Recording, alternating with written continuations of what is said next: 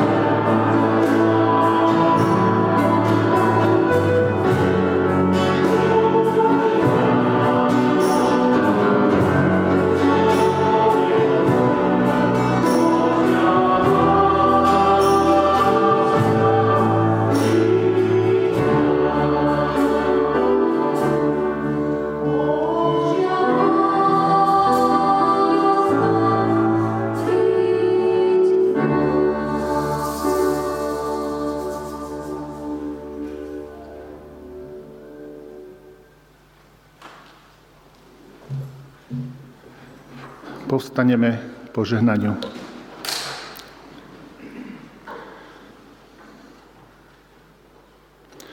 Nech nám všetkým hľadajúcim aj hľadaným, nachádzajúcim aj nájdeným, ďalekým aj blízkym, trojediný Boh udeví milosť a požehnanie. Nech nás vovádza do pravdy, nech nás premenia láskou, nech nás rozvezuje slobodou, Kristovi Ježišovi, našom pánovi. Amen.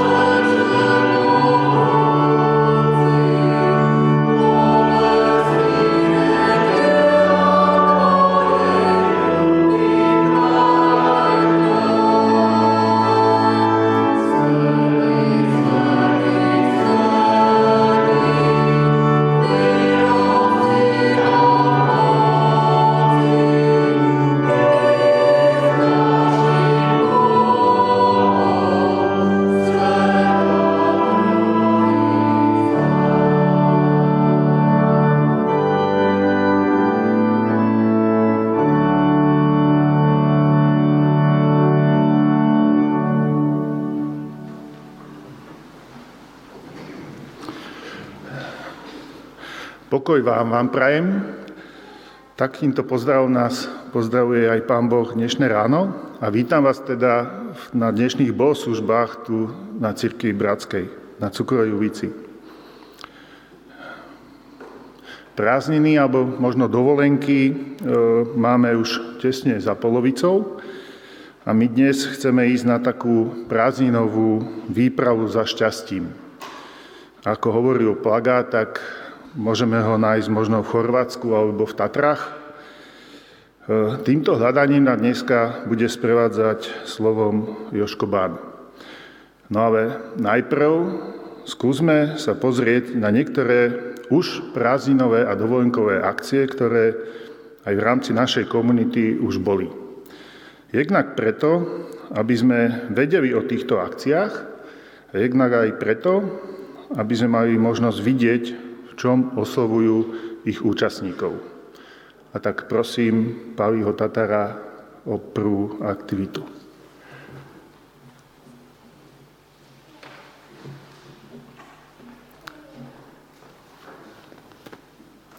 No, tak ja som dostal za úlohu vám bližšie priblížiť letný pobyt, ktorý sa tu u nás na Cukrovej udial, ktorý sa volá Apalucha.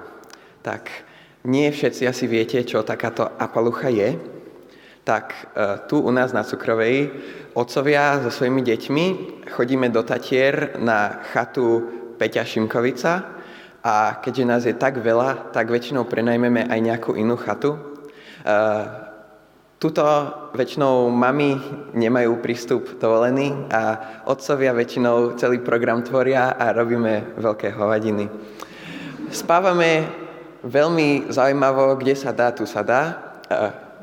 Tento rok sme zdolali rysy, neskutočne náročná túra a každý rok takúto nejakú náročnejšiu túru si vyberieme a niektorí ju zvládnu, niektorí nie, ale všetci sa zabavíme. Um, robíme aj iné veci. Minulý rok sme boli kúpať v Suchej Belej v Slovenskom raji. Tento rok sme išli prielom Hornádu. No a Mali sme aj vzácnú návštevu a privítali sme medzi nami aj takého veľkého jelenia. Keď sme si opekali, tak sa pohyboval okolo nás 2-3 metre od nás. Bol to veľmi zaujímavý zážitok. No a boli sme aj v akvaparkoch, boli sme takto po rôznych atrakciách. Varíme si sami aj upratujeme a väčšinou je to také, že nedbá sa na to, kto má čo oblečené. Väčšinou, pokiaľ ste odetí a je vám dobre, tak ste v poriadku. Tak.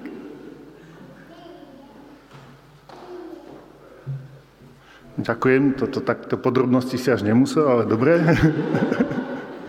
E, druhá taká, druhý taký tábor, ktorý sa, e, niektorí ľudia tam participujú a my by sme radi budúci rok sa k nemu ako dorastenci pridali, je Opal Camp.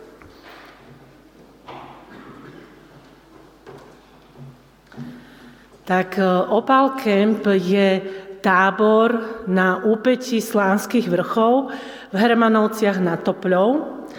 A poslaním e, tohoto tábora sú také tri hlavné témy alebo okruhy. Ako vidíte aj na mojom tričku, je to príroda, priateľstvo a poznanie. Takže poslaním týchto táborov alebo náplňou e, je cez prostredie, ktoré je oddelené od digitálneho sveta displejov, eh, vytvoriť miesto pre aktivity, ktoré núčia dorastencov výjsť zo svojej zóny komfortu. Príroda zároveň vytvára priestor pre priateľstvo. A to vzniká pri spoločných zážitkoch, rozhovoroch a pri spoločných modlitbách. Ale priateľstvo nevzniká automaticky, tak sa veľmi snažíme, aby bolo priateľstvo založené na dôvere, ktorá sa buduje a ktorú treba udržiavať.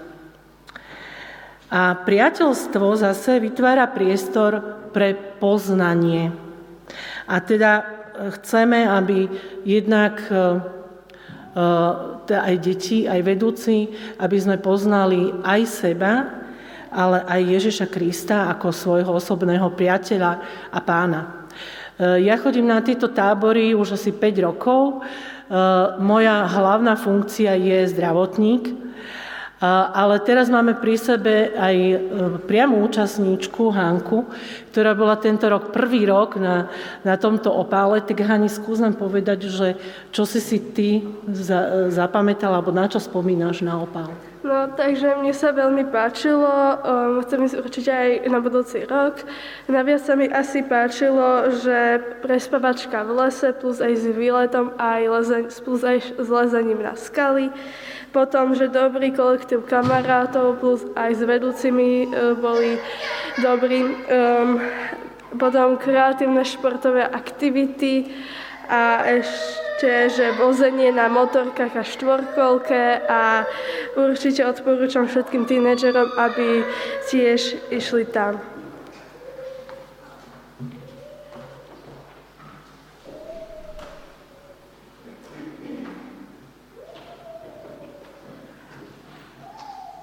Tak toľko Opal Camp a takou pravidelnou e, tiež letnou aktivitou býva tiež pobyt D3, tak poprosím Kristínu, aby povedala k tomu.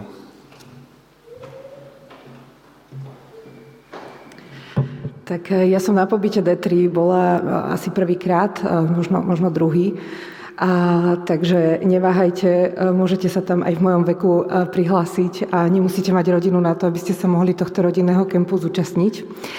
A, bol to veľmi pre mňa intenzívny zážitok. Um, lebo tam e, som stretla veľa ľudí, ktorých poznám, ale zároveň aj ľudí, ktorých som naozaj videla prvýkrát v živote. A D3 je vlastne zaujímavé tým, že sa tam stretávajú aj ľudia, ktorí e, povedzme chodia do kaplnky pravidelne, aj tí, ktorí chodia sem na cukrovú, ale zároveň tam stretnete aj ľudí, ktorí sú skôr takí nastavení, že chcú hľadať, e, rozmýšľať o Pánu Bohu, ale necítia sa byť súčasťou nejakej cirkvi.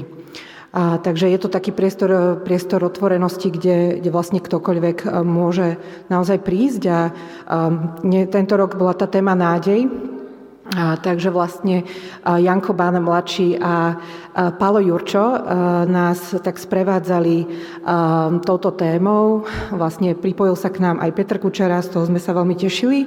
A, a v nedeľu sme mali bohoslužby s Danielom Pastečákom. A, a Ehm, vlastne celý tento pobyt pripravovala Veronika Michalová a Michal Laco, čo sa mi zdalo skvelé, pretože vlastne to tak nejako prebrali od generácie svojich rodičov.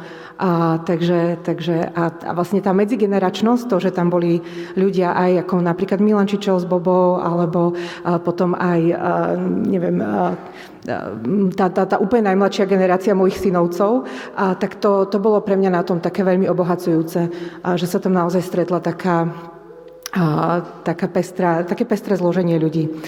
A, takže, takže asi toľko k tomu a tu je pár fotiek, na ktorých vlastne vidíte, sme tam robili takú aktivitu počas tých bohoslúžieb, že ľudia si mali na to svoje rúško, ktoré si zobrali, si mali na neho napísať to, to, do čoho dávajú svoju nádej, čo, čo je pre nich vlastne v živote nádejou.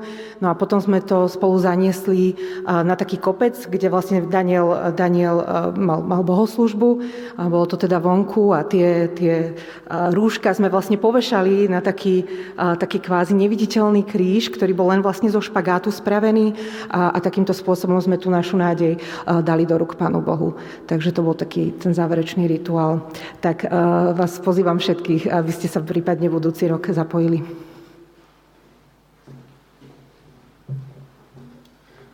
Ďakujeme všetkým za ich odvahu vystúpiť a aj povedať niečo a zároveň to beriem ako našu komunitu, že toto sme my a toto sme už teraz zažili.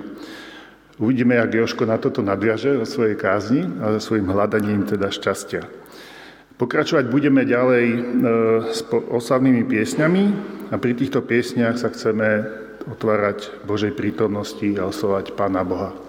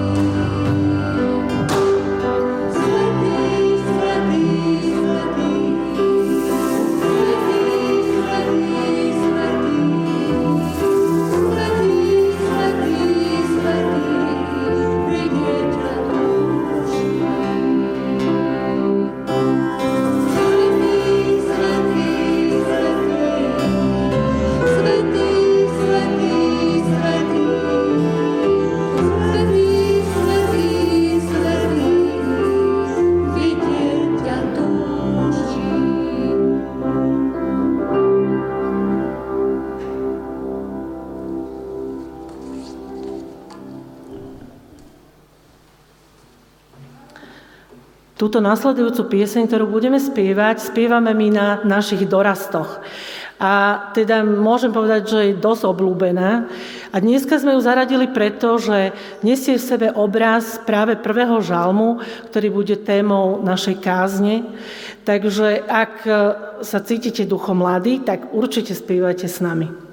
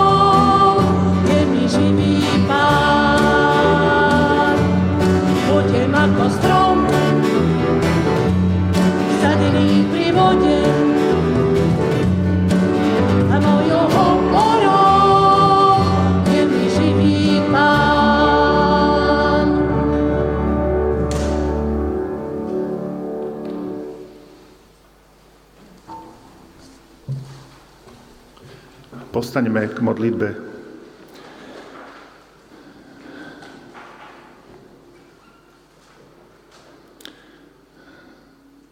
Pane, ďakujeme Ti, že nás máš rád, že Tvoja milosť stále trvá. Verím, že si tu aj dnes prítomný medzi nami, veď si nám to zaslúbil. Si hoden našich chvál, si hoden našich vyjadrení.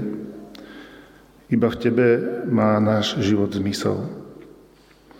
Prišli sme sem dnes, pretože chceme rásť, chceme sa Tebe otvárať, chceme sa učiť Tvojej láske, chceme vidieť Teba v našich životoch.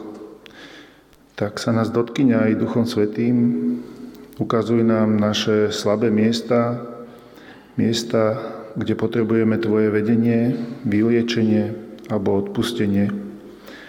Potešuj zarmutených, buď lekárom chorým, buď priateľom slabým, daj odpustenie pre naše prestúpenia, lieč vzťahy, stavaj, stavaj si v nás svoj chrám. Prosíme ťa, Pane, konaj aj dnes medzi nami, utíš naše srdce, naše vnútro, a daj nám poženaný čas pri Tvojom slove. Amen.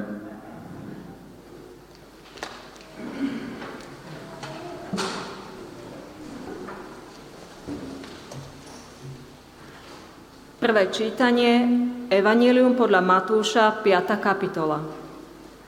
Keď Ježiš videl zástupy, vystúpil na vrch, sadol si a jeho učeníci pristúpili k nemu.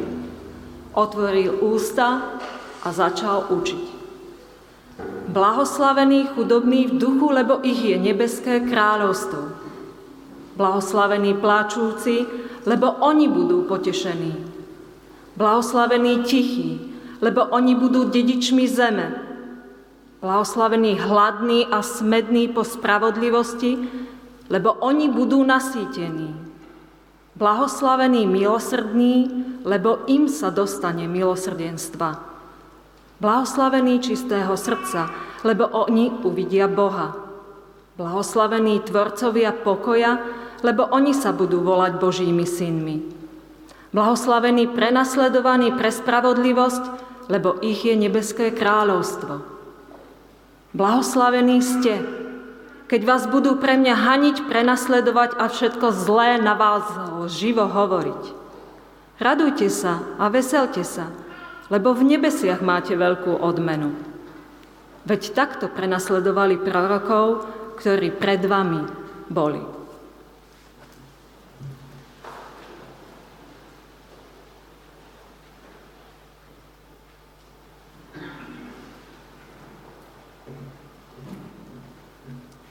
Blahoslavený ten, kto nechodí podľa rady bezbožných, nestojí na ceste hriešnikov, nesedáva v krú posmešníkov, ale záľubu má v zákone hospodina, o jeho zákone rozíma dňom i nocou.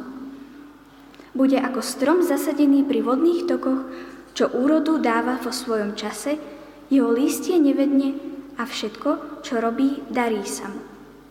Inak je to s bezbožníkmi. Tí sú ako plevy, ktoré odnáša vietor.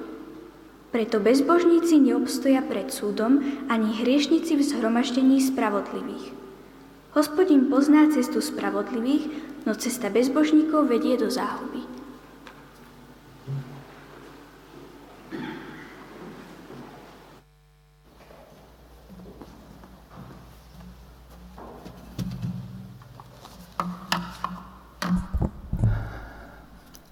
Prajem vám, bratia a sestry, požehnané nedelné ráno vám tu, v kostole Cirkvi Bratskej, ale aj všetkým vám, ktorí ste za monitormi, kdekoľvek sa nachádzate.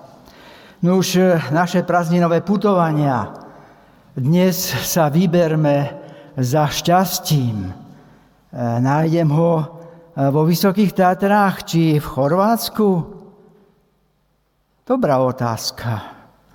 Nie je všetko to naše putovanie aj cez prázdnin vlastne túžbou výjsť z tej každodennosti, všednosti, z tej šedivosti dňa a naplniť, zažiť niečo nevšedné? Zo života Alberta Einsteina ma zaujala jedna príhoda. Bolo to niekedy v jesennom skúšobnom období. Na prechádzke s odborným asistentom prišlo na, pri rozhovore na otázku prichádzajúcich skúšok. Odborný asistent nesmelo až bojizlo, bojazlivo sa pýta pána profesora Einsteina, pán profesor, nepomýlili ste sa, keď ste zadali tie isté otázky ku skúškam ako minulý rok? Nie, pán asistent, odpovedá pán profesor Einstein. Otázky sú stále rovnaké. No čo, zo, uh, no čo sa zmenilo, sú dnešné odpovede na tieto staré otázky. Určite to platí vo fyzike, no platí to aj pre našu otázku o hľadaní šťastia? Stará otázka. Máme my však dnes na túto otázku nové odpovede? Základný rozdiel medzi predchádzajúcimi a terajšou generáciou je, ako pristupujeme v našom postoji k základným otázkam ľudského žitia. Predchádzajúce generácie budovali svoju existenciu tým, že sa snažili zachovať kontinuitu generácií a úctu všetkému tomu, čo bolo urobené. Dnešná generácia v duchu narcistickej nadradenosti pohodla všetkým, čo tu bolo, lebo ona predsa má odpovede. Ona predsa vie, ako odpovedať na základné otázky života. Nahovárame si to už niekoľko desaťročí. Nuž, spýtajme sa ale poctivo. Sme my šťastnejší, ako boli naši predchodcovia? Áno, naše poznanie nám pomohlo vyriešiť mnohé otázky. Nepochybujeme. Žiadna predchádzajúca generácia nemala po ruke také výmoženosti, ako máme my. Uľahčujú nám život. O tom sme, o tom sme tu rozprávali. Dokonca vedu a techniku sme dnes zapriahli, aby sme vyriešili aj základnú otázku šťastia. Dnes máme dokonca vedu o šťastí a jej protagonistom je profesorka Laura Šantuš. Profesor Jonathan Haidt napísal skvelú knihu o hľadaní šťastia. Máme aj celý priemysel založený na predaji šťastia. Stačí užiť tabletku Prozac a ten vám umožní okamžite zažívať vytúžený pocit blaženosti. Prečítajme si však štatistiky, ktoré sa dotýkajú tejto témy. A nikto dnes nemôže konštatovať, že my sme šťastnejší, ako, bola, ako boli naši predchodcovia. Nuž, čo s tým? Ako sme sa dostali vlastne tu? Bola by to dlhá prednáška nie kázeň.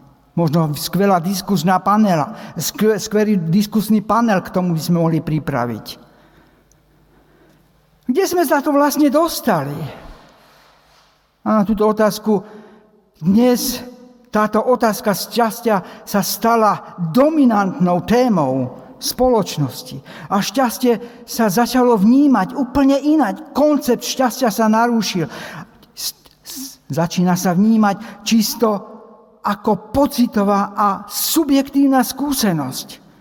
A tu vidíme ten obrovský posun vo vnímaní a prežívaní šťastia.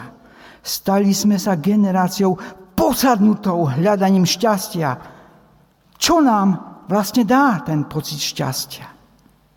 No už zanechajme tieto otázky. Otvorme túto otázku, čo nám chce tejto otázke povedať Božie slovo. A čo nám tu tie prečítané biblické hovor, texty hovoria o šťastí? Do dnešnej našej situácii. A nemyslím, že by to boli triviálne odpovede, či triviálny pohľad na túto otázku. Žám prvý je jedným z, naj, z najstarších textov, ktorý odpoveda na túto základnú otázku človeka. A hovorí, je možné byť šťastným. Trvalé šťastie je možné zažiť. To je konštatovanie tohto, tohto žalmu. Prvý verš. Blahoslavený človek je ten, ktorý. Taký existuje. To není vyhnutý druh. Silne prehlásenia z pohľadu našich objektívnych či subjektívnych e, prežívaní. Veď si len predstavme dvoch mladých ľudí, keď ako manželia vstupujú do spoločného života. Ich základnou premisou je, my to určite dokážeme, my to zvládneme, my to zažijeme. Pravdou je, že ani tí najnadanejší, naj najúspešnejší, najskúsenejší tu často zlyhávali a nedokázali to. Všetci začíname s vedomím, my to šťastie prežijeme. A mnohí končia s tým, že je nedosiahnutelné. A tu sa niekde pohybujeme. Tu stojíme. A predsa náš text nás tu popisuje človeka, ktorý je šťastný, ktorý porozumel a objavil pravdu o šťastí, že je dosiahnutelná. Ale porozumel aj tomu, že nie je to niečo, čo mi len tak padne. Že čo sa mi len tak udeje, bez mojej námahy. Ak je šťastné, šťastie možné zažívať, prečo ho vlastne nezažívame? To je otázka, nad ktorou, nad ktorou chceme rozmýšľať. A na pozadí čítania prvého žalmu som si uvedomil, že nám tento žalm ukazuje na tri základné omily, ktoré tu tak včerajší, ako aj dnešný človek veľmi často robí. A zároveň pred nami maluje obrad, obraz šťastného človeka. No už poďme, poďme k tým omylom. Prosím, prvý text. Prvý omyl, ktorý častokrát robíme v našom hľadaní šťastia, že ho hľadáme vo vonkajších okolnostiach. Šťastie, ktoré opisuje prvý žalm, je, nie je chvíľkové pocitové či subjektívne. Skôr je to stav bytia hlboko zakoreneného v istom prostredí. A na dokreslenie tejto pravdy nám predkladá metaforu stromu. Verš 3. Strom zasadený pri potoku rieky. Jeho životný cyklus je podriadený mnohým sezónnym teplotným výkyvom. Nie je vždycky krásny a teda zelený a plný úrody. Je čas, keď kvitne, keď na ňom dozrieva ovocie, ale je aj obdobie, keď listie stromu opadá, keď, na jeho, koná, keď jeho konáre sú suché a čeli tuhej zime. Nie je to o vonkajších okolnostiach, ktoré sa menia, no o zakorenení stromu, v pôde, v ktorom je, v ktorej je. Strom je zasadený do prostredia, ktoré mu dáva silu, chráni ho v čase búrok, poskytuje stabilitu. Jeho korene sú hlboko v zemi, odkiaľ berie živiny a môže donášať ovocie. Strom obyčajne nevysýcha v dôsledku zlých vonkajších okolností. Búrok, zimy, tepla, najskôr ako nedostatok živín a vody. A toto je pravde o strome života. Ale písateľ tohto žálmu myslí predovšetkým na strom nášho života. Strom života človeka zažíva to isté. Šeličo, búrky, mráz, horúčavu. Vonkajšie okolnosti života človeka sa častokrát môžu meniť až dramaticky. A predsa on môže zažívať bezpečie a stabilitu, môže byť produktívny, lebo tým prostredím, kde je ukotvený jeho život, nie je nič iné ako záľuba v Bohu a v jeho slove. A toto hovorí v druhom, druhom verši. Tu je ukorenený. A tu je aj šťastný tento človek. Svedectvo istého brata z východu, brata Janka Vincu, to bol priateľ, náš rodin, eh, priateľ rodiny môjho otca.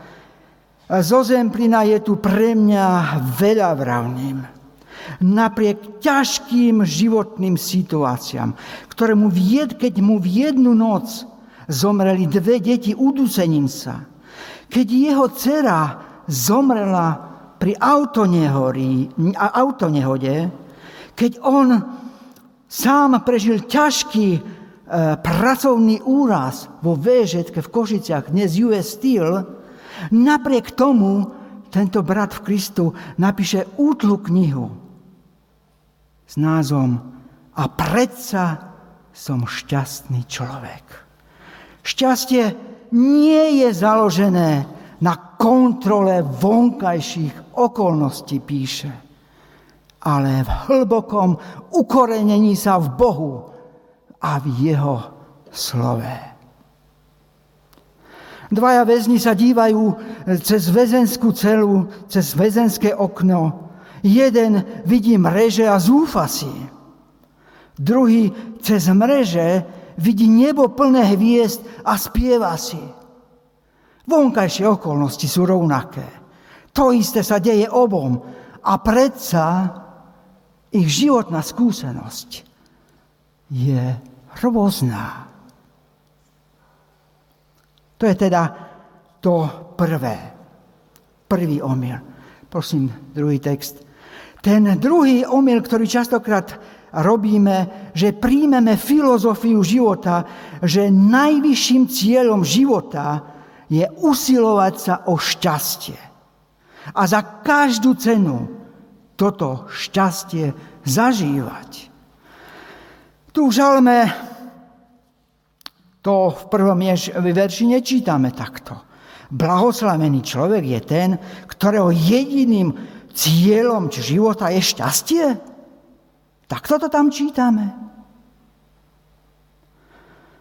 To posolstvo textu je, že človek je šťastný z, v konaní, z konania niečoho, čo so šťastným životom nemá možno nič spoločného.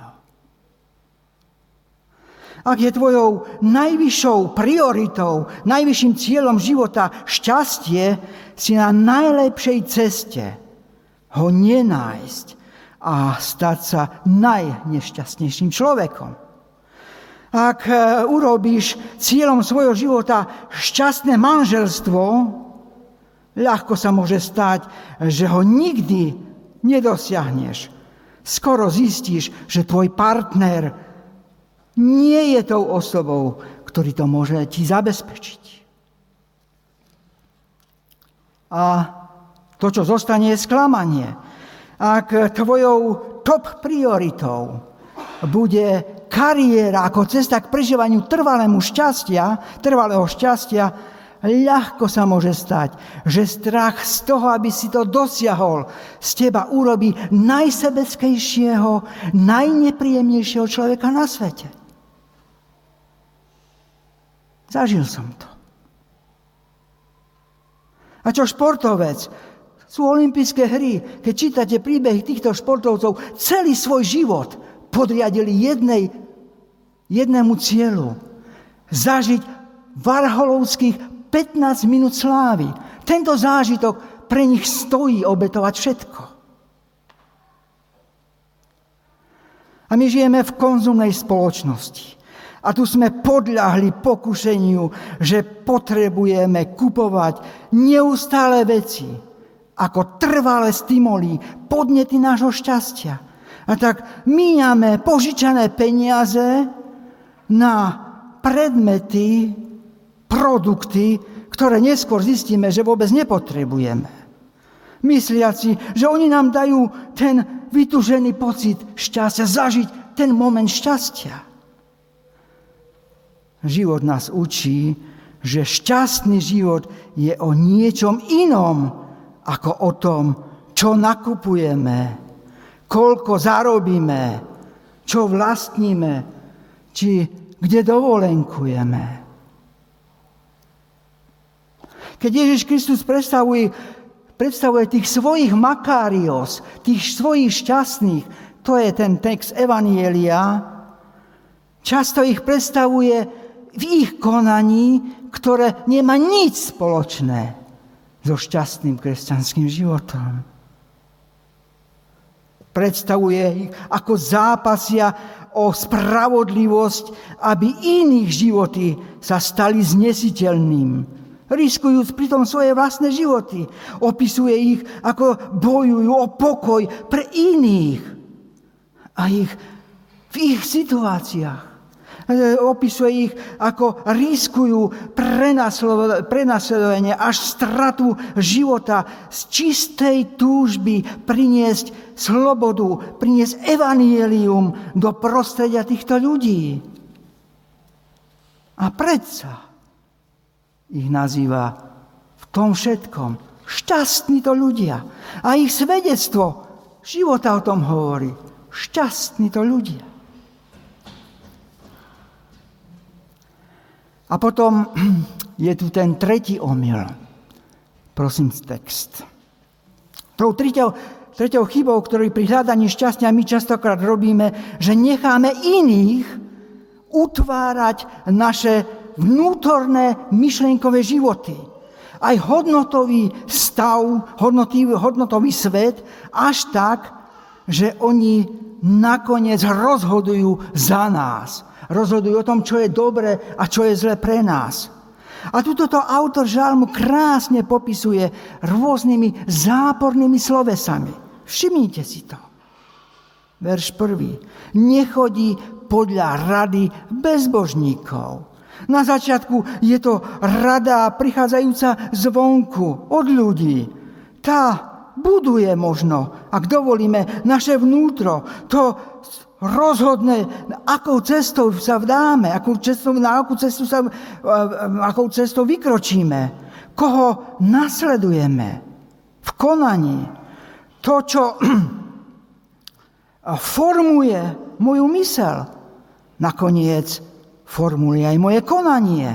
A vplyv prostredia na našu mysel, na naše konanie je tu neodškriepiteľný ako mnoho návyky sú výsledkom tohto vplyvu prostredia. Ak si zvolím za radcu života ľudí, ktorí vedome či nevedome povierajú Boha a autoritu Jeho slova, som na najlepšej ceste dostať sa do pasce, z ktorej nemusím už výjsť z ktorých nie je to východiska. A potom to pokračuje. Ten človek nesedí na ceste hriešnikov. Ak rady takýchto ľudí sa stanú našou realitou, životným štýlom, potom naše každodenné konanie sa stane cestou, po ktorej kráčame. A tá cesta, tú cestu Žalmista, žalmista nazýva cestu hriešnikov. A opäť Božie slovo nás tu varuje. Nestať na takejto ceste. Nastaviť sa, zastaviť sa a prehodnocovať, ktorou cestou kráčam. Lebo neochota zastať a rozmýšľať alebo ochota dať sa inými viesť, nás tu môže naozaj uväzniť, či až usadiť, či až zabetonovať na stranu tých, ktorých Božie slovo nazýva ako? Posmievačmi Boha. Preto tá výzva, varovanie, nestoj za, na rade tých, nekráčaj cestou tých, ktorí nazýva Božie slovo posmievači. Ich osud je vyjadený v 4. a 5. verši. Obraz, obraz plievu, ktorý vietor rozfúka. A tak nesedieť na lavici posmievačov pre mňa znamená výzvu dať si pozor, s kým sa radím a trvalo prehodnocovať svoje konanie, lebo nakoniec tam, kde sedím, koho pieseň spievam, tam a tomu patrím. Nož ale popri tých troch výzvach a omyloch je to aj niečo pozitívne. Ako teda vyzerá obraz eh, šťastného človeka, alebo ako to šťastie prichádza do nášho života? V zostávaní a v zakotvení v jeho slove. To je to prostredie, ktoré má utvárať tvoj duchovný, duševný, hodnotový život. Verš druhý zostáva v zachorenení v jeho slove ale v zákone hospodinovom pánovom má záľubu a jeho zákone rozmýšľať dňom i nocou. Šťastie prichádza ako výsledok našich rozmýšľaní nad Božím slovom, z ktorého sa rodia postoje, ktoré sa postupom prestavujú do konania a potom až do osobností, charakteru, ktorými sme. Tu je človek, ktorý objavil krásu Božieho slova, Božích myšlienok, príkazov a odporúčaní. Zamiloval si Božie slovo. Ono sa mu stalo mostom do Božej prítomnosti a lásky. Je potešením jeho srdca piesňou pre každodennosť. Božie slovo sa mu stalo medom, sladkým ako med, inde to vyznáva. Oslavuje ho. Jeho praktickú použiteľnosť, ktoré môže úplne, ktorej môže úplne dôverovať. Začína to nájdením záľuby v Božom slove ktoré je dostatočným prameňom pre náš život, ale aj inšpirujúci zdroj pre naše konanie. Božie slovo je zdrojom blaženosti. To je to neustále, kde to je to neustále, čo nás okupuje, čím žijeme. Až nás to poholcuje, našu mysel. Lebo tu sa stretávame s tým, ktorý nás stvoril. Tu poznávame toho, ktorý nás miluje. Tu poznávame toho, ktorý pre nás má svoju cestu. Rozumieme tomu, bratia a sestry? A tak táto vášnivá láska k Božiemu slovu nás celé zožiera. Celé naše vnútro je plné jeho myšlienok. Robí človeka šťastným a niekedy je to až tak, že zažíva také chvíle, o ktorých hovorí profesorka Hogenová, keď hovorí, kde je mnoho, mnoho bytí, až je to neunesiteľné.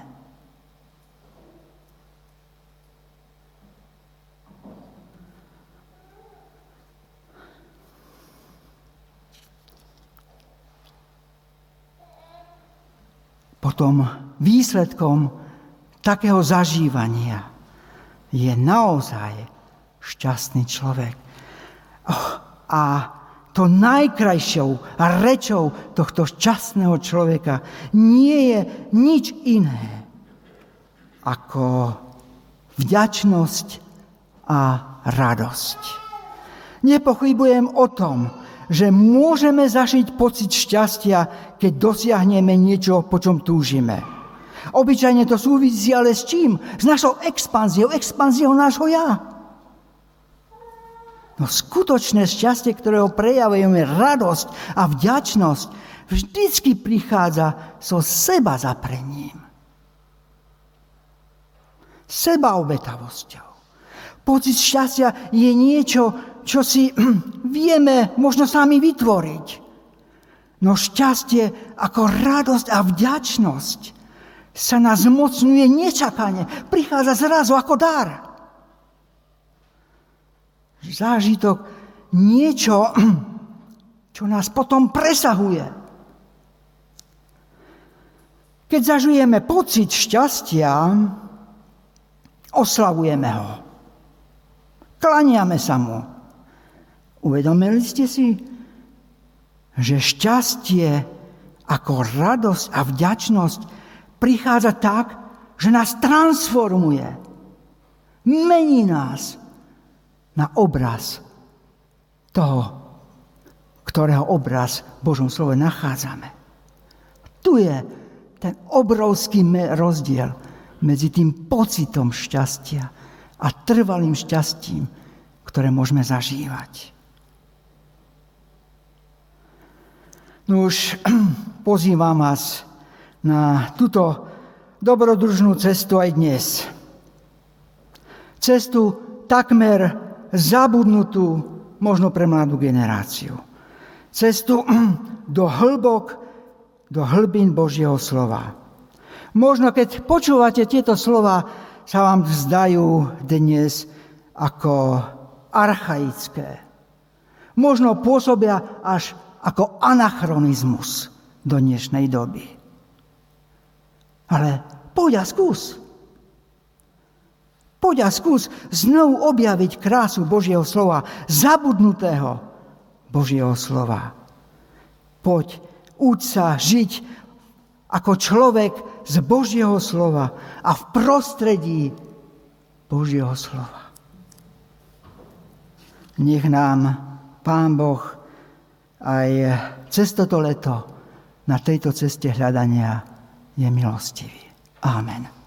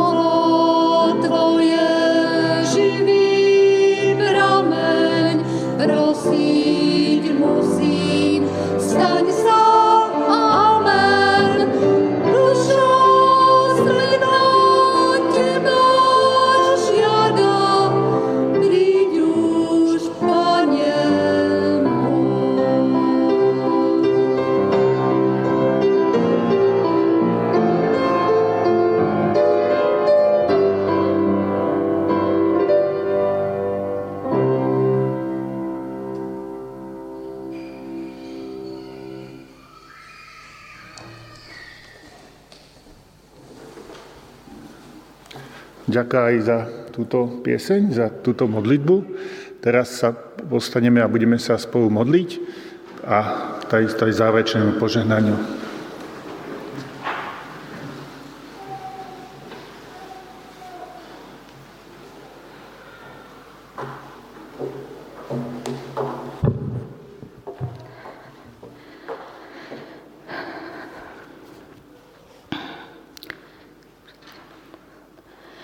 Drahý môj ocko, ja ti ďakujem za tvoju milosť a za tvoju lásku.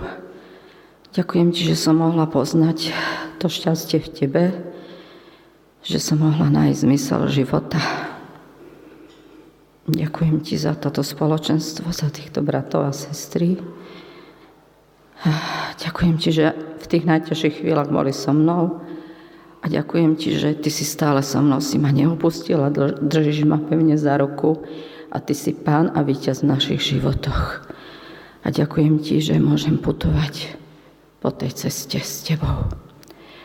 A vyprosujem modlitby a prozby za toto leto, ktoré ešte bude pred nami, za všetky pobyty, za všetky strávené dovolenky aj e, prítomnosť našich detí a vnúčat.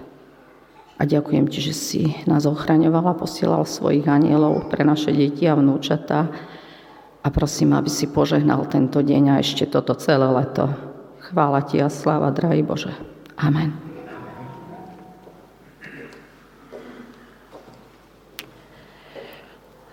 Drahý Pane Bože, Ďakujeme, že si nás aj dnešné ráno pozýval do hlbokého vzťahu s Tebou.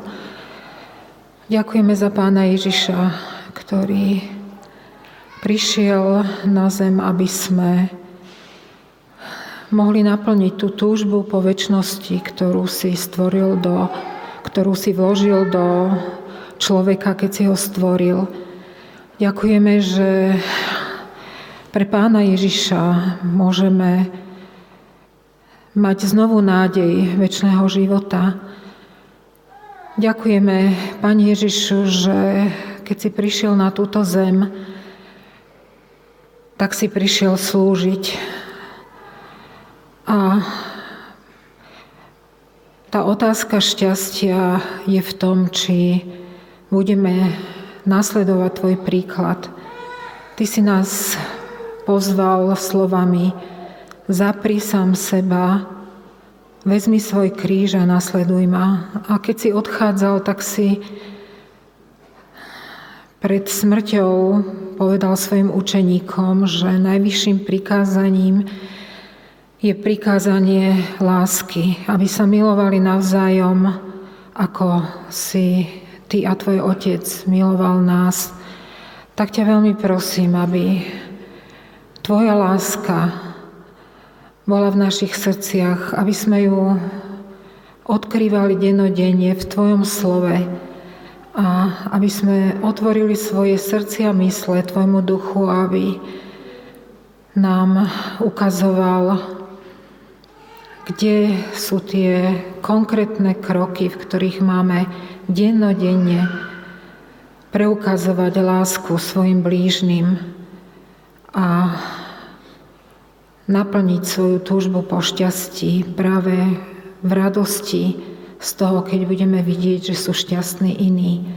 Tak ťa prosíme o túto milosť, o Tvoje svetlo pre naše životy. A ďakujeme, že stále sme drahí a cenní v Tvojich očiach tak nám to daj prežívať v tých našich každodenných životoch, prosíme. Amen.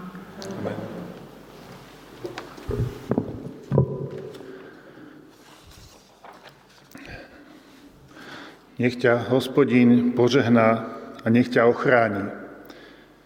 Nech hospodín rozjasní pred, nad tebou svoju tvár a nech ti je milostivý. Nech hospodín obratí svoju tvár k tebe a nech ti udelí pokoj. Amen.